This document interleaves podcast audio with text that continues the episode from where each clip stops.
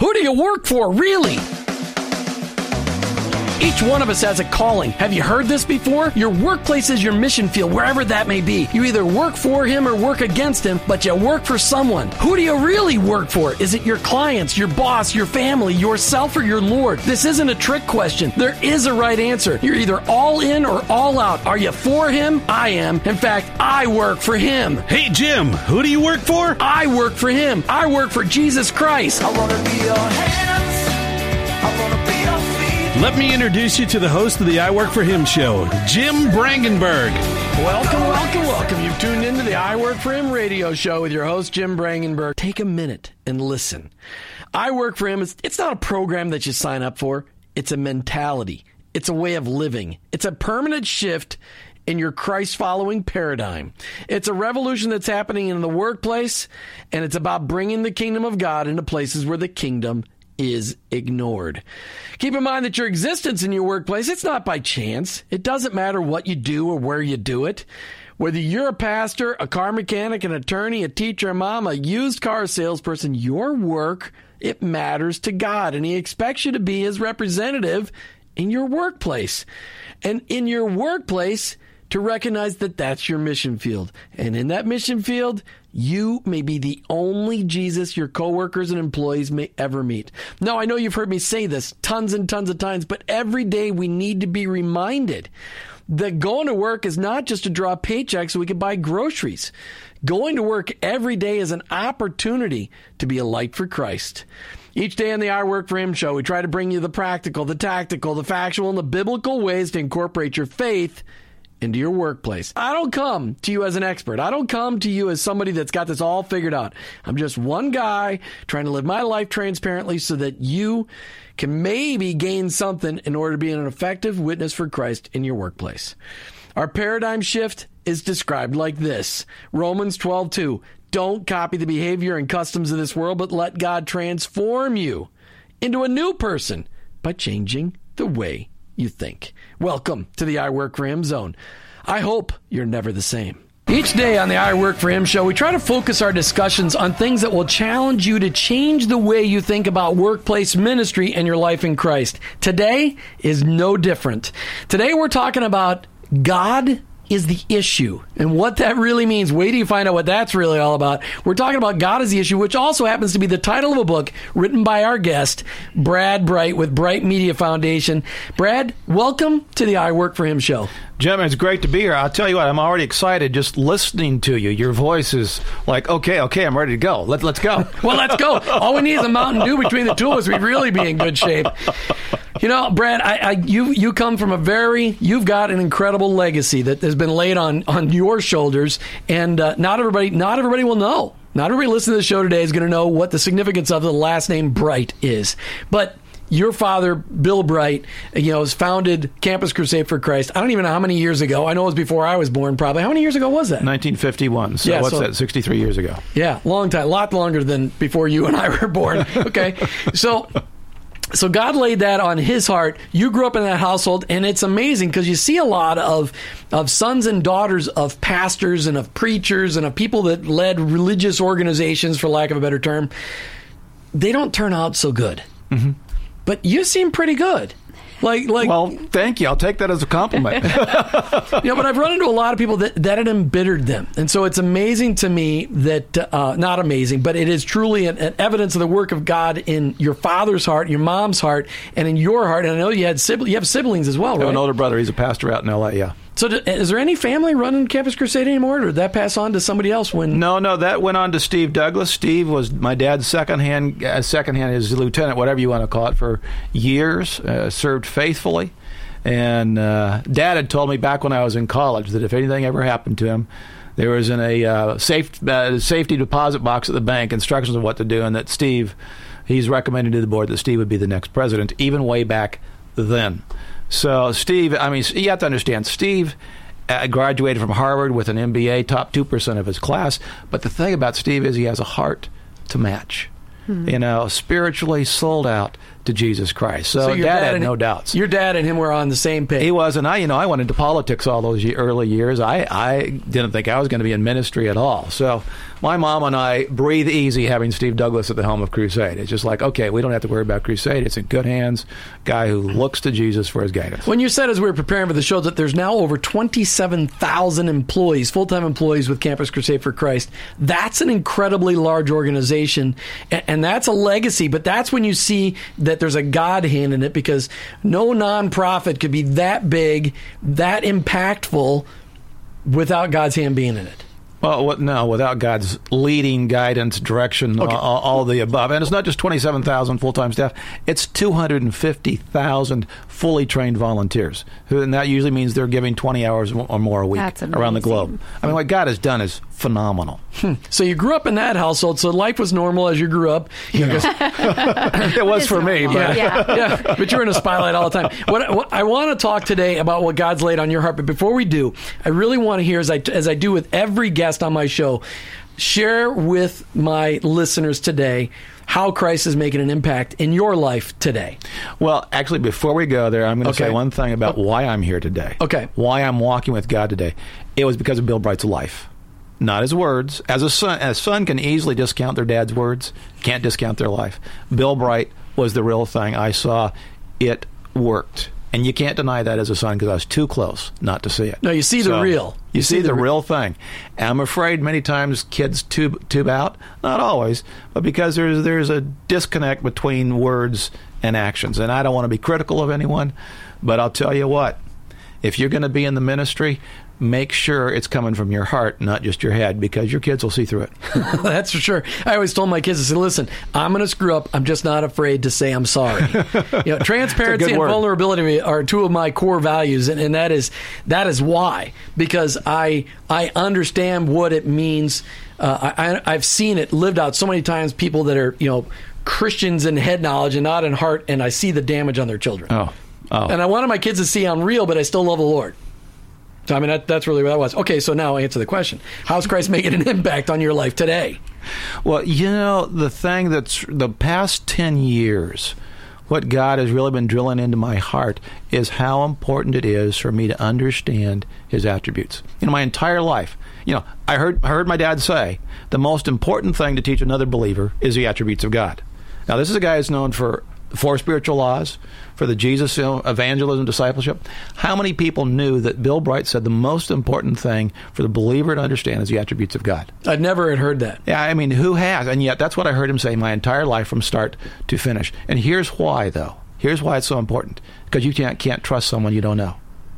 And the spirit, the Christian life is a trust relationship. Mm-hmm. So if you can't trust God, Christian life doesn't work. How many Christians do I run across who in one way or another say, it's not working for me? Yeah. And I say, have you taken time to really drill down into God's attributes, study them, and ask the so what questions? Okay, God's holy. So what? God loves me. So what? God doesn't ever change us. So what? I'll tell you what, if you'll drill down into them and ask the application questions, it will change your life. I hear people say, I've got to fix myself in order to please God. And I say, you can't fix yourself. If you could fix yourself, why did Jesus have to die? Why? Very good point. It annuls Jesus' death. There's only one thing you can fix, and it's your view of God. And I promise you, as you do, you'll wake up one day and go, wow, I've changed.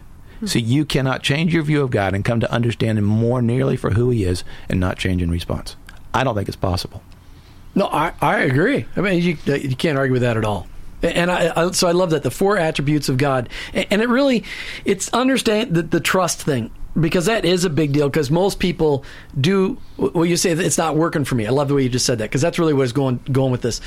People's really struggle because they think that Christianity is all about them and how it's supposed to make them feel.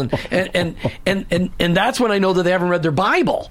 Because if they read their Bible, then they know that Jesus said, Christianity is not really all about you. By the way, you could die for this. Your mother and father might hate you for this. Your children might turn you into the police for this. I mean, it's not about you. It's about Christ. Well, Jesus said, if you seek to save your life, you'll lose it. If you seek to lose your life for my sake, you'll gain it. Right. I mean, that flies in the face of the current culture that's all about me and my rights and what I want and my happiness. Which brings it back to God is the issue, God which is what issue. We're going to talk about. When we come back from the break, we're going to talk about your book, God is the Issue, and what kind of an impact that is really making in society, and where people can get the book and all that kind of stuff. We're talking today with Brad Bright with Bright Media Foundation about his book and the problem in our country, God is the Issue. We got Jim and Martha Brangenberg in here today, hosting with Brad Bright. What a privilege, Brad. Welcome back to the I Work For Him show. It's great to be here with you. I hope you still say that at the end of the show. I hope I do, too. All right. So you've got, before we get into your book, I want to talk, you've got Bright Media Foundation. What is that all about? Well, Bright Media is actually an affiliate of Campus Crusade for Christ, now known as Cru in the U.S. We set it up before my dad passed away to really continue to keep his works out there, much like Andrew Murray or any of these writers. But my view on it is to help other people, especially believers, view God the way Bill Bright viewed God, so that they can see God do what Bill Bright saw God do. I mean, that is in a nutshell about what we're trying to do. So it's kind of like what Ryan Dobson has done for Jim Dobson's whole legacy series. Ryan's in charge. Yeah, they're working together and redoing some of his old projects that still are very relevant in today. So, all right. So you've written a book, God is the Issue. I have. People can't see you shaking your head. That's right. You actually got it. This is radio, not TV. This. That's right. You mean your audience can't see me shaking my head? That's right. Yes? They cannot. Okay. We're not doing webcasting. Okay. At the same time. All right. So because of your written a book, it's time for us to do our book highlight segment brought to you by Karis Christian Books and Gifts. Karis Christian Books and Gifts have been part of the Largo community for over 29 years, located in the center of First Baptist Church of Indian Rocks on Almerton Road in Largo. Their 2,400 square foot store is open to the public. How many days, honey? 7 days a week. That's right. Check them out online at shopcharis.com. That's shop, charis.com. If you want to win a copy of today's book, you need to be the first and second caller. We've got 2 copies to give away of Brad's book, God is the Issue. All you got to do is call into the studio line, 855-265-2929, 855-265-2929. So the name of the book is God is the Issue. The author is Brad Bright. Okay, go ahead and describe your book in 30 seconds or less. Is to help people reframe the issue. I mean, so many times we're confronted with issues and we don't know how to engage, or we engage with our finger in the air saying, stop it. A quick example. What the book is to help people frame the issue. I no longer say that abortion's wrong. I no longer say same-sex marriage is wrong. I no longer say racism is wrong. In fact, there's nothing wrong with those things unless the God of the Bible actually exists. What have I done? I have moved the conversation from the symptom to the cause, because people will go, well, what does that have to do with it? Well, I'm so glad you asked. Now let's have a real conversation about a causal issue rather than about a spitting match about a symptom. We're going to pick that conversation back up in a minute, but if you want to get a copy of Brad's book, God is the Issue, you need to call into the studio line, 855-265-2929, 855-265-2929. And remember, you need to read this book. Don't wait for the movie.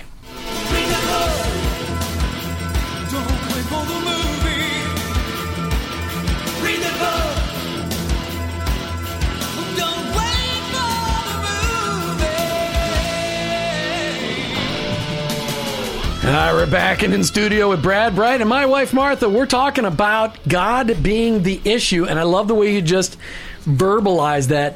Abortion's not wrong, homosexuality's not wrong, or same-sex marriage, however you want to say. Same-sex marriage is not wrong, racism's not wrong, except if the God of the Bible exists. That's the way you say it. It's God's existence that is the dividing line. If God doesn't exist, then morality is a fairy tale, just like Santa Claus and the Easter Bunny, period. I mean, morality makes no sense in any sort of absolutist form if God doesn't exist. I would agree. It's a total waste of time. Why live in morality if there's no end game? Exactly. Yeah. It is inane to think that I should behave if God doesn't exist. I really should be self-centered, getting everything I can, cramming it into one lifetime before I'm gone. So how do we really find out how we view God? Oh, I already know the answer to that question. You've got a spot on your website, and it goes out to a link. Well, I don't know. How do you want to say it? I mean, I love this. Your view of God. It's viewofgod.com. What do you think about God? That was a link off of your site, bradbright.com, right? Yeah, after bradbright.com or discovergod.com. Okay. Either one. Okay. So, and in this, they can take a little test. So you can go to viewofgod.com, viewofgod.com, and take this quiz. What do you think about God? And it's just a link to click on, and it actually just asks you 10 questions. It's 10 questions. It's very simple quiz, but let me tell you something. It's actually based on a study by Baylor University from 2006. It was probably a $400,000 or $500,000 study, in-depth study, in which they said, if we know your view of God, we can predict how you'll come down on all the social issues, moral issues, a lot of the economic issues. We can even predict how you'll vote. And I said, what? You can predict all of that simply from having this little grid of how a person views God? They said, yes. So I met with them. I said, can we turn this into a little 10-question quiz that is just as predictive? They said, we don't know. 7 weeks later, they called me back excited, and they said, Brad, it works. Let's do it. And then Dr. Byron Johnson at Baylor said, we know no one's ever done anything like this before in history. So what this is, it's a fun quiz, but it really can get you to engage in a process and the conversation of asking, why is my view of God important? How do I really view God compared to most Americans? Most Americans, 95% of Americans, have one of four views of God, either as benevolent, as a judge, as more of a balance between it, as what do we call a judge with a heart, or as a detached view of God. Your view of God will drive your worldview. It'll drive your views on all the ideological issues. It'll drive the way you vote. It'll drive a lot of your economic thinking. It's fascinating. So there's an outcome of those four? Is that what it measures? Yes. Okay. There is a specific outcome. It creates this neat little chart, which I have right here in front of me, which I went through. I'm like, I'm going to test it. I'm going to answer the questions. I mean, the questions are pretty decent. What do you think God is like? And then you answer these questions. Is he concerned with the well-being of the world? Is he angered by my sin? Is he involved in the affairs of the world? Is he concerned with my personal well-being? Is he angered by human sin? Is he directly involved in my affairs? And you answer those questions, strongly disagree, just like the people that call you at night or during dinner and ask these questions, strongly disagree all the way up to strongly agree. And then you ask this question, how well do the following words describe your view of God? Then you're answering this not at all the way up to very well. And so on your view of God, it's do you view God as punishing, severe, ever-present, and wrathful? Yeah, it's fascinating. Some of the questions you see are geared more to the intellect, and some are geared more to an emotional response. But I'm not. I'm neither emotional. Okay, Martha's in the studio, so I can't get away with that one. I'm very emotional, and I'm certainly not an intellect. But it worked perfect for me because it comes out with this. Go ahead, I interrupted you. I apologize. I was trying to argue that point. I just totally stepped all over that one. Yeah, here's the thing about it. Why it's so much fun is it drives conversation. I did it with a bunch of about 100 of our staff one time. I said, everybody take the quiz. I am not going to answer any questions. You got to take it. No questions to me until you're done. And I said, I'm going to show you something why it's such a great engagement tool. And so, I could tell them take, and then they were I could tell some people wanted to ask questions. And I said, no. Everybody has to finish. I said, everybody done? I said, okay, go. Room was bedlam. No time at all, because everybody wanted to talk about how they viewed God and why. Because you not only have the intellectual questions in there, you have the visceral questions, that is, the emotively geared questions, because we're all made up of intellect and emotion. I learned, my freshman year, after freshman year of college, I sold books door to door. And I learned if I didn't make a sale both on the intellectual level and the emotional sale, on the emotional level, I would never make the sale. And I've never forgotten that. I realized we are intellectual and emotional people combined, and this quiz really drills into both parts of the human mind and heart. So it's fun. All right, there's probably not a lot of people that have had that kind of an analytic done about something so personal, about how they've maybe not even thought about how they view God. And so that really gets them probably challenged in their own life as well. Yeah, and this isn't about judging you for your view of God. It's allowing you to have a mirror to see, this is how I see God, and especially relative to most Americans. And you can go in and see, okay, I fall into this percentage group, and it falls here. What's fascinating, though, is there is a difference in the way men and women come out on the quiz. If a man falls into the benevolent category, I know he's been heavily influenced by the whole tolerance mentality of our culture. If a woman falls in the benevolent category, what I realize is she so deeply feels the mercy and love of God that influenced her decision. We see that consistently. So as a woman, when you fall on top of the benevolent category, I'm fine with that. You know, but how I understand that. How often have you used this in a secular environment to be able to get these kinds of answers? Well, it's, you know, I have it on a little business card size, the quiz, and I'll hand it out wherever I go. I'll go to the billboys and say, here, take some of these Friday night, you know, go get some of your friends together. I mean, these guys that are just obviously out there said, get some of your friends together, go get some beer and pizza, and you guys take the quiz and talk about it. Well, it's to get their conversation going. Here's what I learned in politics. If I ask the question, I control the outcome.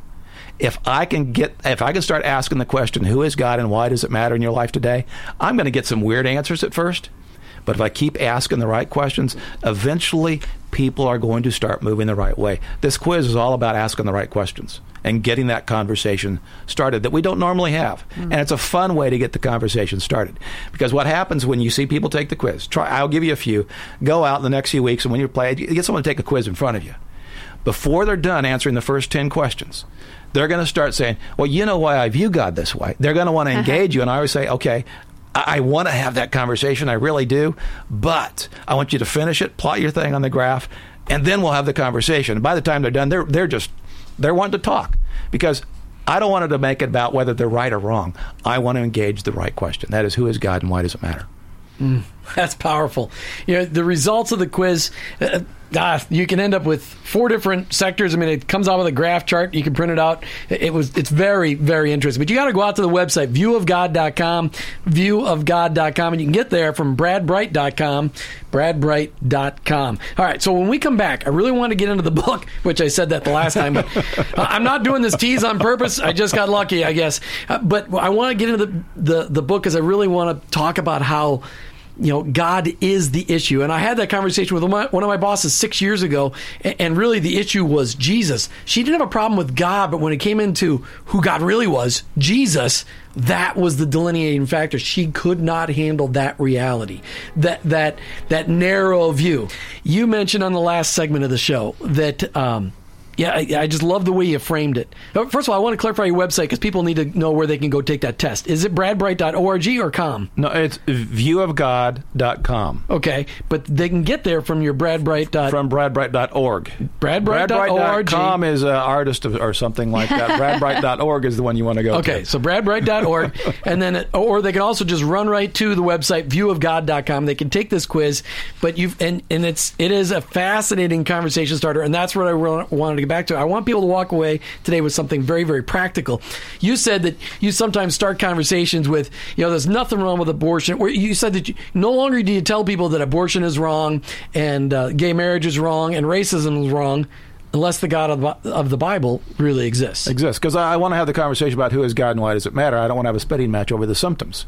And without the bigger context, all it is a spitting match. A spitting match over the symptoms. That I love. And that's really what it is. I mean, our world continues to degrade because of the denial of the existence of God and us compartmentalizing God. We keep compartmentalizing God. Well, we don't really want him in our marriages. We don't really want him in our schools. We don't really want him in media. And we don't really want him in our churches. I mean, I think we've gotten to that point. We have, although it's not so much we deny the existence of God, we regard God as irrelevant. You know, 63% of millennials think of God as irrelevant to their life, and here's why. It's because they grew up going to public school, and a public school, it teaches that God is irrelevant to their lives. You say, no, it doesn't. Yes, it does. And here's how I know.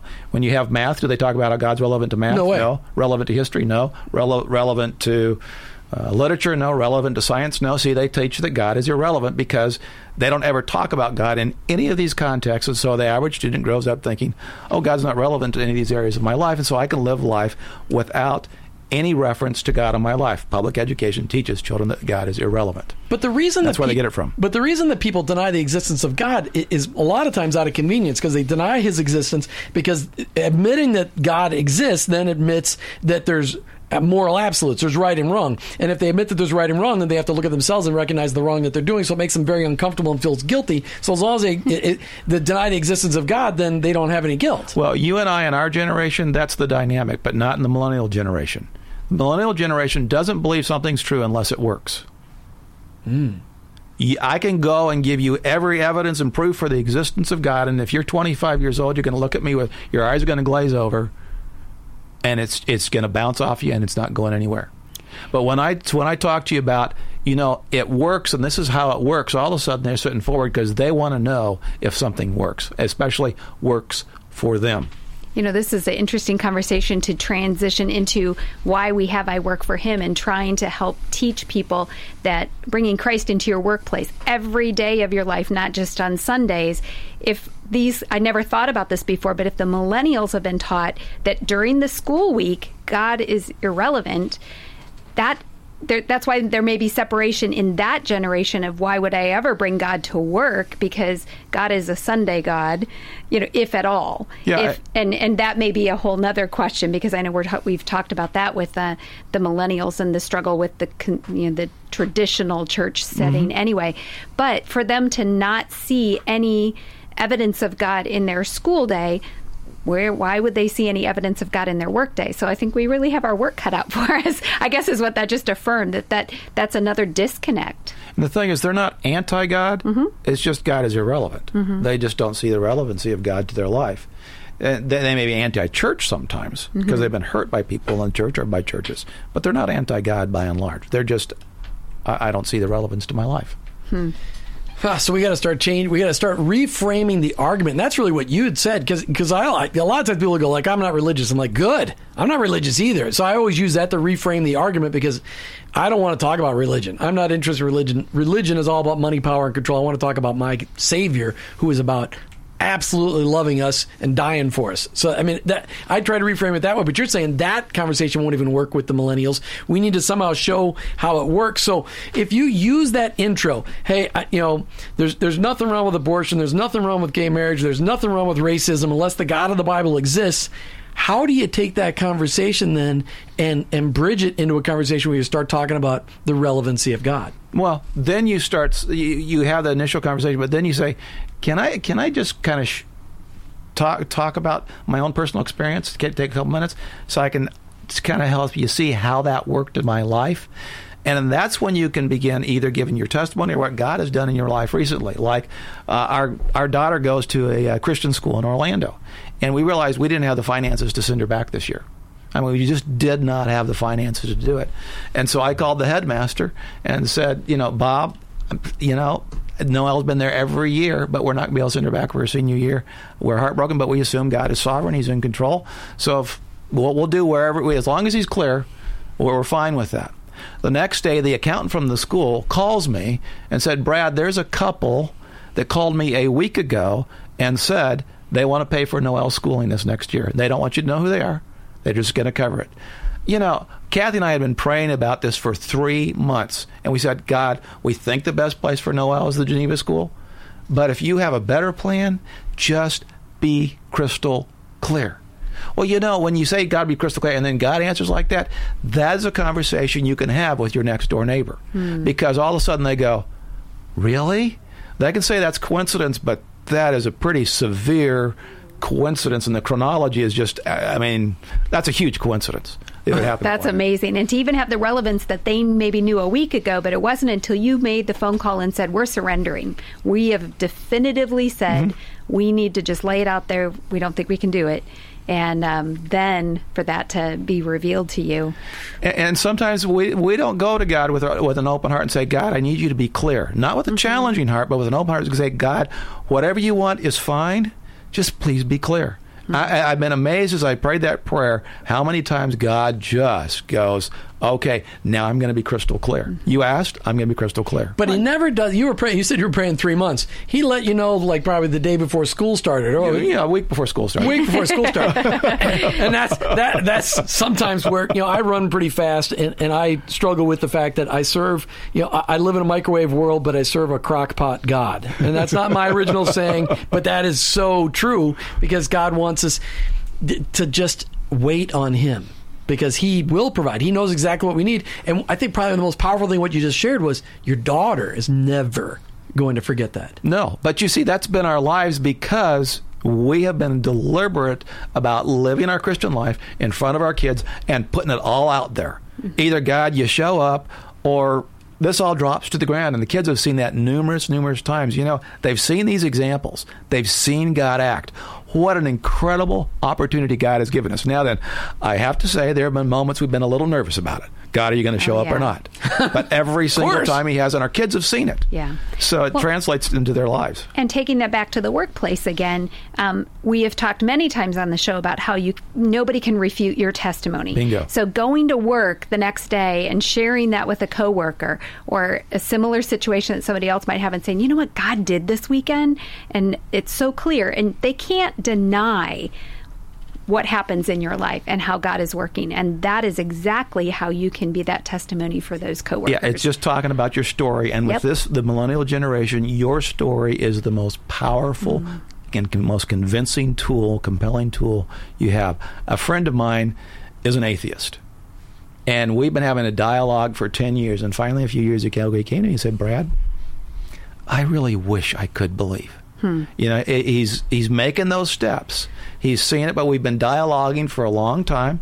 I'm not shy about it. I'll talk about God, and sometimes you say, "Oh, I can't handle any more of that now." I say, "Okay, let's talk about politics." You know? Wow, your next favorite subject. Violation. Exactly. Yeah. Oh, that's great. Yeah, my whole life has been about the two things you don't talk about around the dinner table: politics and religion. You know, as they say, you know. But those are the only two things I love to talk about. Business is pretty good. I have a lot of my friends are in business, so I can talk about business. But I have to tell you, politics and religion; those are the two things that get me going. I would agree that those two things get me going. Get me in trouble will get me going. But you're authentic about it. I am authentic, and I also admit, you know, I'm an equal opportunity basher, though, because if there's people on both sides of the aisle that I can bash, I'll bash both so that they know I'm an equal opportunity basher. So you mentioned earlier today that we need to be salt and light. And you mentioned, I love this, that salt prevents decay, but it was it's a reactive manner. It's defensive. And actually, salt doesn't prevent decay. It slows down decay. It's a preservative. It slows down decay. Mm-hmm. So when Jesus said to be salt and light, salt's a defensive tool. It's, you know, you say stop it. Stop the bad behavior. But, you know, then we're still supposed to be light. And light comes in. And when light comes in, what happens? Darkness reacts to light. Light doesn't react to darkness. Well, Jesus said it would be salt and light. Then he modeled 90% light and 10% salt. Today I look around sometimes and I think a lot of believers, they're doing 90% salt and 10% light. Well, that's not the model Jesus gave us. I think we've given up on the salt and we've just gone to, I don't even know what we've gone to. I mean, we're not slowing the decay. The decay has gone rapid on us. Oh, it is now. It's continued to increase. Salt's a preservative. It slows it down. And that's the point. Unless we engage with light and we engage the culture in a conversation over who is God and why does it matter, we might as well go home and close the doors and just wait for the end. All right, we've been talking about God is the issue, and really, that is the issue in our culture, that God has become, to some generations of our culture, God has become irrelevant because we have failed to show relevancy in any sector of our society. To other parts of our society, we've demonstrated irrelevancy. I mean, we've actually demonstrated it. The church has become irrelevant. Christians, pathetic in their faith, or maybe it's just head knowledge, not heart knowledge, have become irrelevant.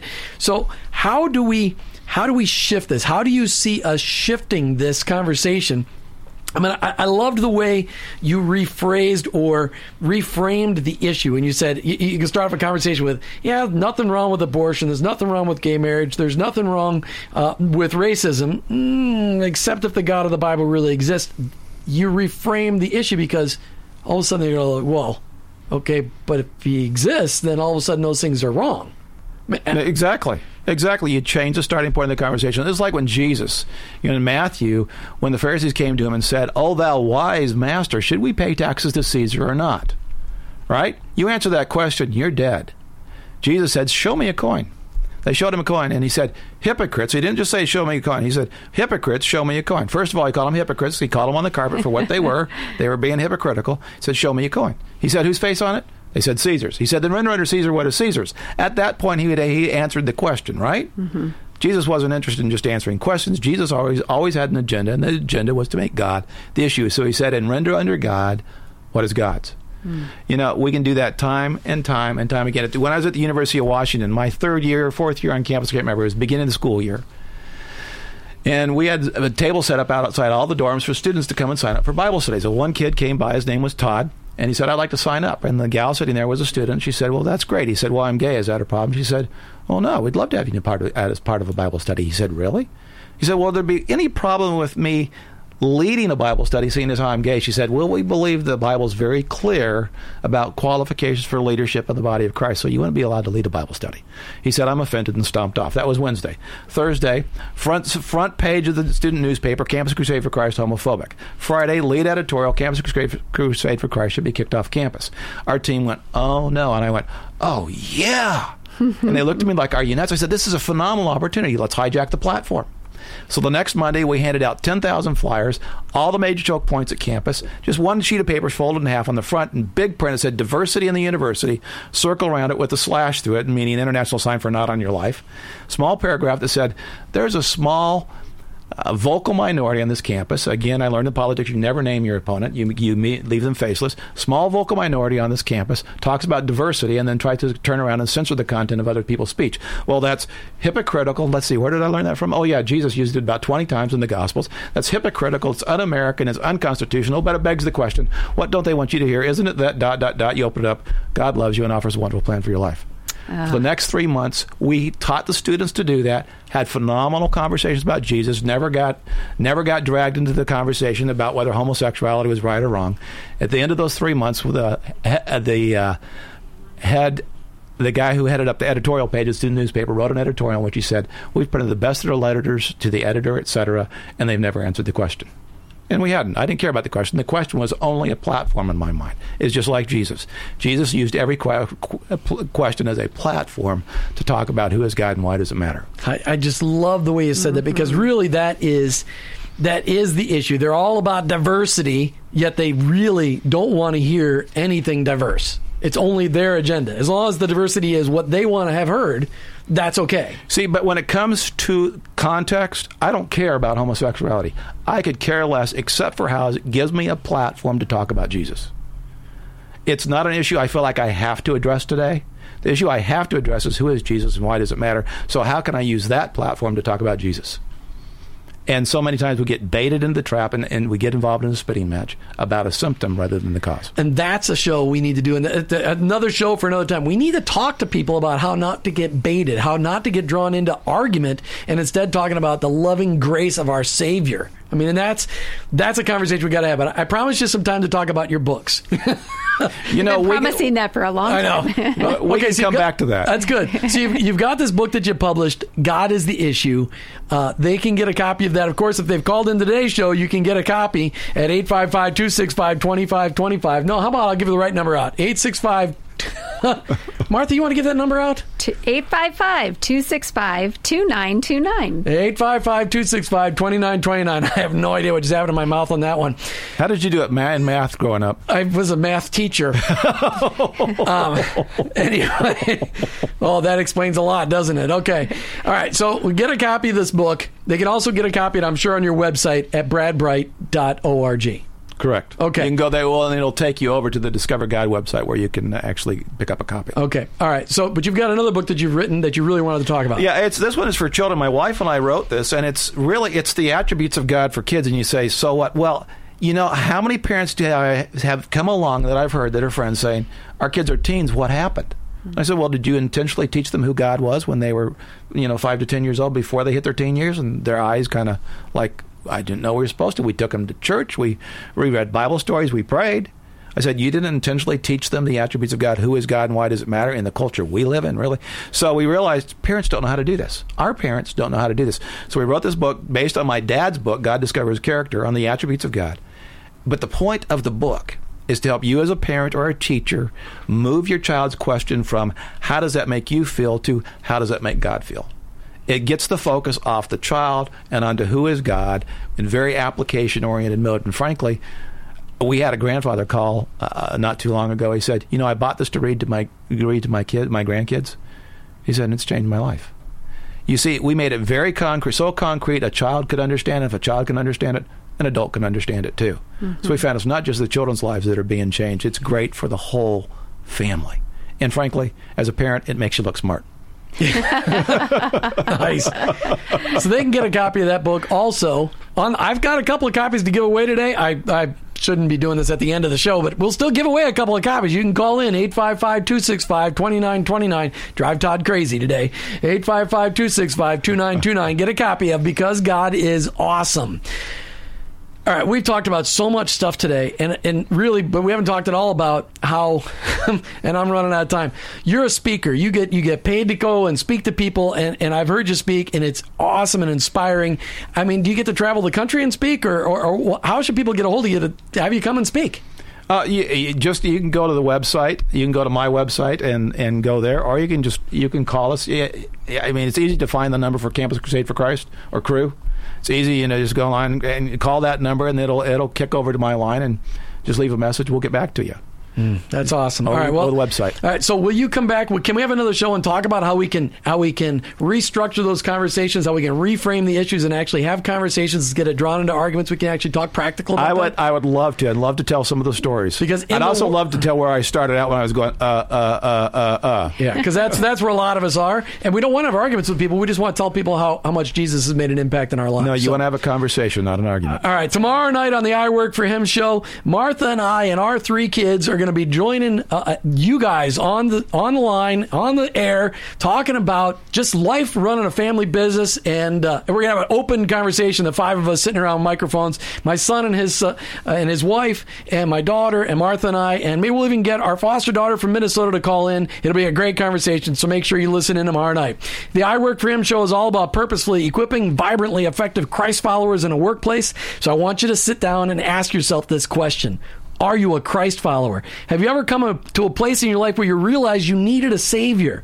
And if you want to have a conversation about that, just email me, jim@iworkforhim.com, jim@iworkforhim.com. If you're thirsty for the answers of life, Jesus is going to answer those questions. Just email me, jim@iworkforhim.com. We're Christ followers who own our own business, but ultimately, I work for Him.